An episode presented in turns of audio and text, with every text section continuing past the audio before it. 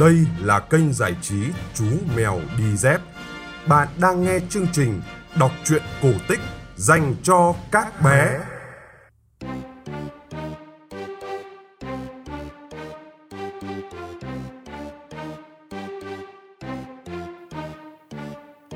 Annyeonghaseyo Chingu.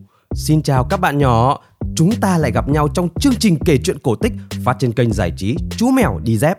Tối nay, chúng ta sẽ cùng nghe chương trình số 286, câu chuyện Thính Thú Sư. Đây là một chuyện cổ tích của Triều Tiên.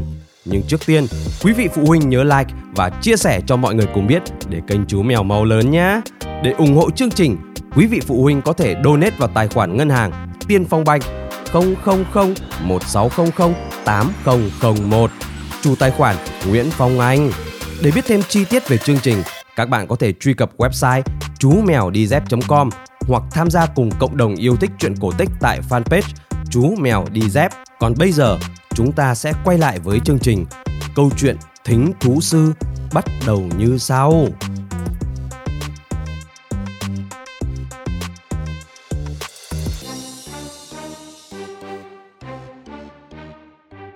Ngày xưa, có một chàng trai sở hữu một khả năng đặc biệt. Chàng có thể nghe hiểu tiếng của các loài động vật. Một ngày, mẹ chàng ốm nặng. Chàng quyết định đi vào dãy núi Kim Cương tìm thuốc, một loại nhân sâm quý có sức mạnh thần kỳ để cứu mẹ. Chàng đi mãi, ngày này qua ngày khác, băng qua nhiều thung sâu lẫn núi cao. Đột nhiên, chàng nghe tiếng lũ quạ kêu quàng quạc. Đến đây nào, có thức ăn ở phía này, quạ, quạ, quạ. Đang đói bụng nên chàng không chần chừ mà tiến thẳng về phía lũ quạ đang nô nức tụ lại. Nhưng chàng nhanh chóng lùi bước vì kinh hãi.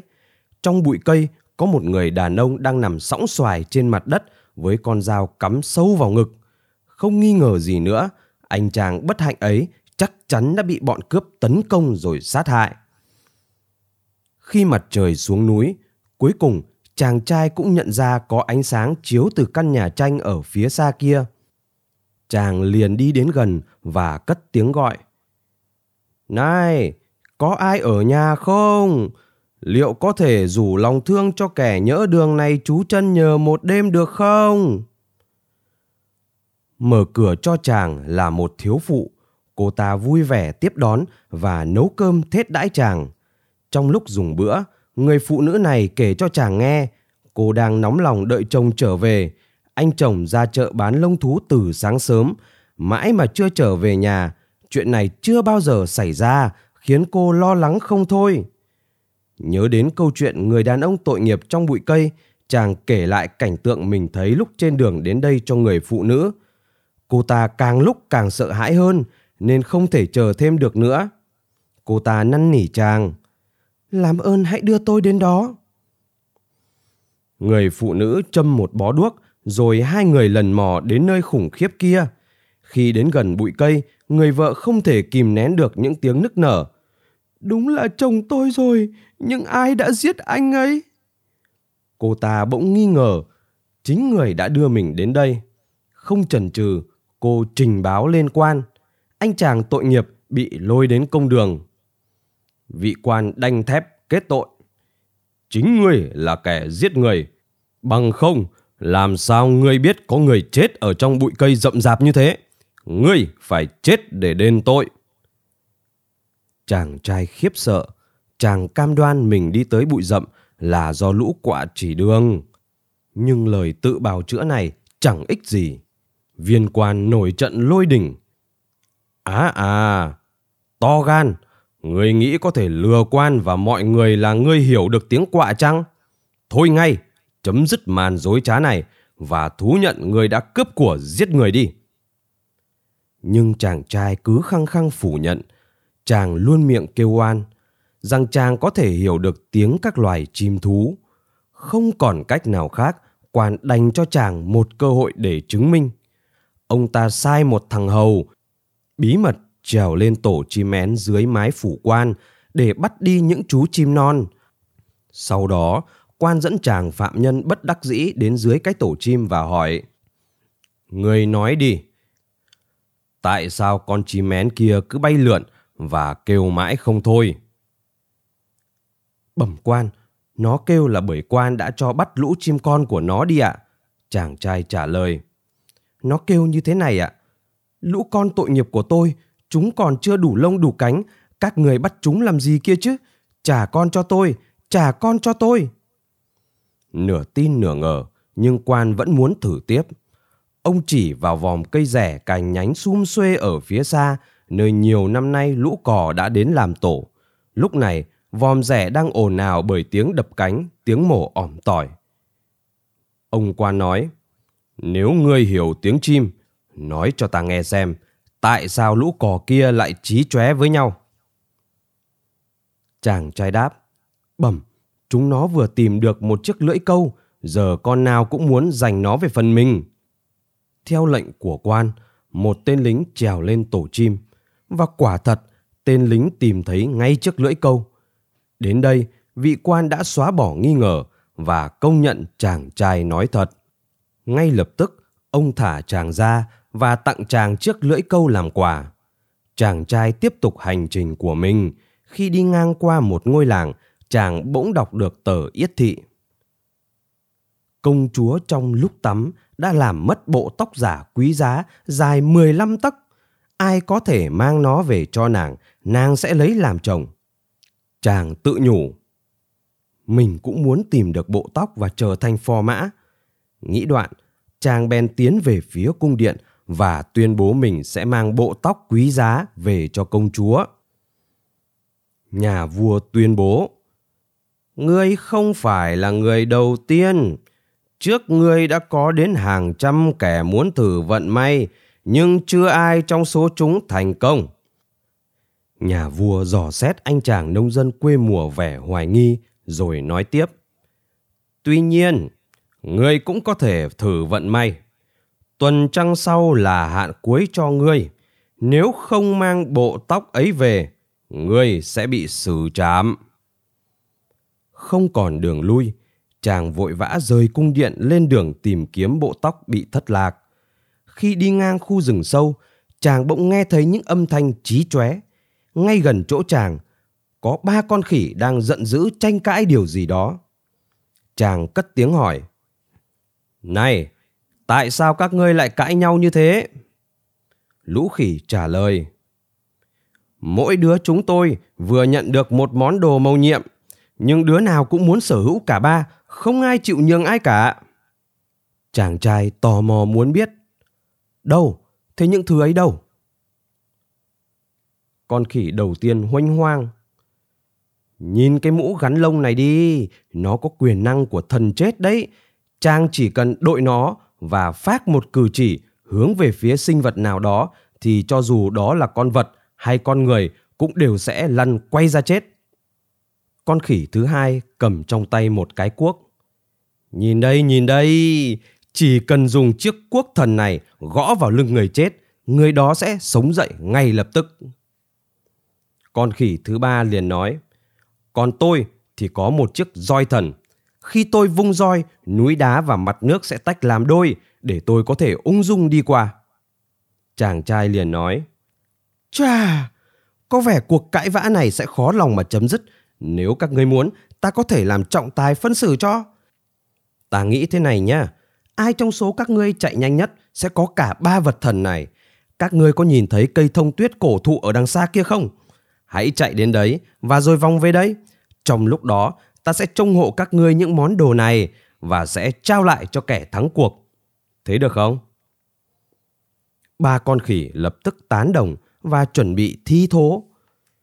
Chàng trai bèn đội chiếc mũ lông lên đầu, một tay cầm roi, tay kia cầm cuốc, rồi ra lệnh xuất phát. Rất nhanh chóng, lũ khỉ lao vút tới chỗ cây thông tuyết, vòng qua đó rồi mau chóng chạy về. Tuy nhiên, chúng đều trở về đích cùng một lúc, rồi điên cuồng lao tới tranh nhau những món đồ thần kỳ. Trong lúc xô đẩy, chàng trai đã vô tình cúi đầu về phía lũ khỉ. Trong chốc lát, cả 3 con ngã vật ra đất. Động lòng trắc ẩn, Chàng cầm cuốc thần gõ nhẹ vào lưng lũ khỉ để cứu sống chúng. Lũ khỉ liền nói: "Cảm ơn chàng vì đã hồi sinh cho bọn tôi. Nói cho cùng, sẽ tốt hơn nếu chàng giữ lấy những món bảo bối thần kỳ này. Bằng không, chúng tôi sẽ cãi vã cho đến hết đời mất." Chàng trai hết lời cảm ơn lũ khỉ, rồi cùng những vật thần kỳ vừa có được tiếp tục cuộc hành trình. Khi đến gần một hồ nước trong xanh, chàng nảy ra ý định muốn câu cá. Sẵn có chiếc lưỡi câu được vị quan tặng cho, chàng dễ dàng làm cho mình một chiếc cần, và chẳng bao lâu đã giật được lên khỏi mặt nước một con cá lạ kỳ mà trước nay chưa bao giờ nhìn thấy. Một lần nữa, chàng động lòng, bèn thả cá xuống nước. Lúc bấy giờ, con cá liền biến thành một ông lão mặc một chiếc áo choàng màu thiên thanh. Ông lão liền nói: "Cảm ơn cậu đã tha mạng. Ta là sứ giả của Long Vương. Hãy đi theo ta. Long Vương đang cần sự giúp đỡ của cậu." Nói đoạn, ông lão biến mất sau những con sóng. Chàng trai chần chừ một lúc rồi rút roi, quất mạnh xuống mặt nước. Mặt nước tách ra làm đôi, tạo thành một con đường dẫn đến thủy cung. Không chút sợ hãi, chàng trai tiến bước trong bóng tối màu lục nhạt nơi đáy biển. Long Vương đã đợi sẵn từ bao giờ. Ngài chào đón tân khách với vẻ nhân từ hiền hậu, rồi vị vua của biển cả cầu xin: "Đứa con gái yêu độc nhất của ta vừa qua đời. Ta biết trong nhân gian có nhiều kỳ nhân dị sĩ có thể cứu sống con ta. Chính bởi thế, ta mới mời ngươi đến thủy cung. Sứ giả của ta, trong hình dạng của cá, đã cố tình cắn mồi do ngươi thả. Ta xin ngươi hãy cứu lấy công chúa. Nếu ngươi thành công, ta sẽ thực hiện bất cứ nguyện vọng nào của ngươi." Chàng trai bèn dùng cuốc thần gõ nhẹ vào lưng nàng công chúa đang nằm bất động. Lát sau, nàng đã mở mắt như vừa thoát khỏi một giấc mộng dài. Rồi nàng nhanh nhẹn rời khỏi chiếc giường bện từ tảo mịn trước ánh mắt mừng rỡ khôn tả của Long Vương. Long Vương mở lời: "Chàng trai của ta, lòng hào hiệp của ngươi thật vĩ đại. Nó cao ngút trời như đỉnh núi Chê vậy. Hãy nói ra điều ước của ngươi, ta rất vui lòng thực hiện." Trong lời nói của chúa tể thủy cung có thể thấy ngài không biết nói thế nào để thể hiện hết được lòng biết ơn đối với ân nhân. Chàng trai đáp lời: "Tôi chỉ có một điều ước duy nhất. Trong lúc tắm, công chúa của chúng tôi đã làm mất bộ tóc giả quý giá dài 15 tấc của nàng. Xin hãy giúp tôi tìm nó." Long Vương liền đáp: "Đấy là điều nhỏ nhặt nhất ta có thể làm cho ngươi. Thuộc hạ của ta đã tìm thấy bộ tóc giả đó từ lâu rồi." Long Vương vỗ tay ra hiệu, ngay lập tức một tên lính bước vào, mang theo một cái cháp nhỏ đẹp lộng lẫy, được khảm xà cừ và đồi mồi vô cùng tinh xảo. Chàng trai mở nắp cháp và bên trong lộ ra bộ tóc giả đen huyền như gỗ mun của công chúa. Chàng trai cảm ơn chúa tể thủy cung rồi vội vã cầm cái cháp trở về kinh đô. Nhưng chàng đã quên nhẩm tính rằng thời hạn mà nhà vua cho chàng đã hết. Tại đây, quân lính đang ráo riết truy lùng chàng để trừng phạt vì đã không giữ đúng lời hứa. Ngay khi nhìn thấy chàng trên con đường dẫn tới hoàng cung, quân lính bèn rút tên ra khỏi bao rồi dương cung. Nhưng chàng trai không hề nao núng. Chàng nhanh chóng đội mũ thần và hướng về phía đội quân phát một cử chỉ nhỏ. Bấy giờ, từng tên lính một ngã vật ra đất. Chàng chỉ chừa lại duy nhất một tên lính. Tên lính đó dập đầu van xin: "Xin hãy rủ lòng thương tha mạng, tiểu nhân xin trung thành hầu hạ." Chàng trai tuyên bố: "Được, chỉ cần ngươi hứa đưa ta đến gặp đức vua, ta sẽ cho bạn hữu của ngươi sống lại." Thế là chàng trai được đội cung thủ rước vào tận cung điện trong tiếng kèn lệnh vang lừng. Chàng nhanh chóng bước qua các lớp cửa với chiếc cháp quý trong tay. Nàng công chúa vui sướng vì tìm lại được bộ tóc yêu thích của mình, còn nhà vua cũng lấy làm mừng rỡ vì có được chàng rể quý với nhiều quyền phép như vậy. Ngài vui lòng giữ lời hứa, cho tổ chức một đám cưới vô cùng linh đình, rồi quyết định chàng trai sẽ là người thừa kế ngôi báu.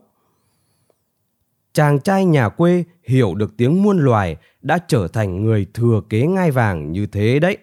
Và hạnh phúc của chàng càng thêm trọn vẹn khi các ngự y trong triều chữa khỏi bệnh cho người mẹ đau ốm của chàng.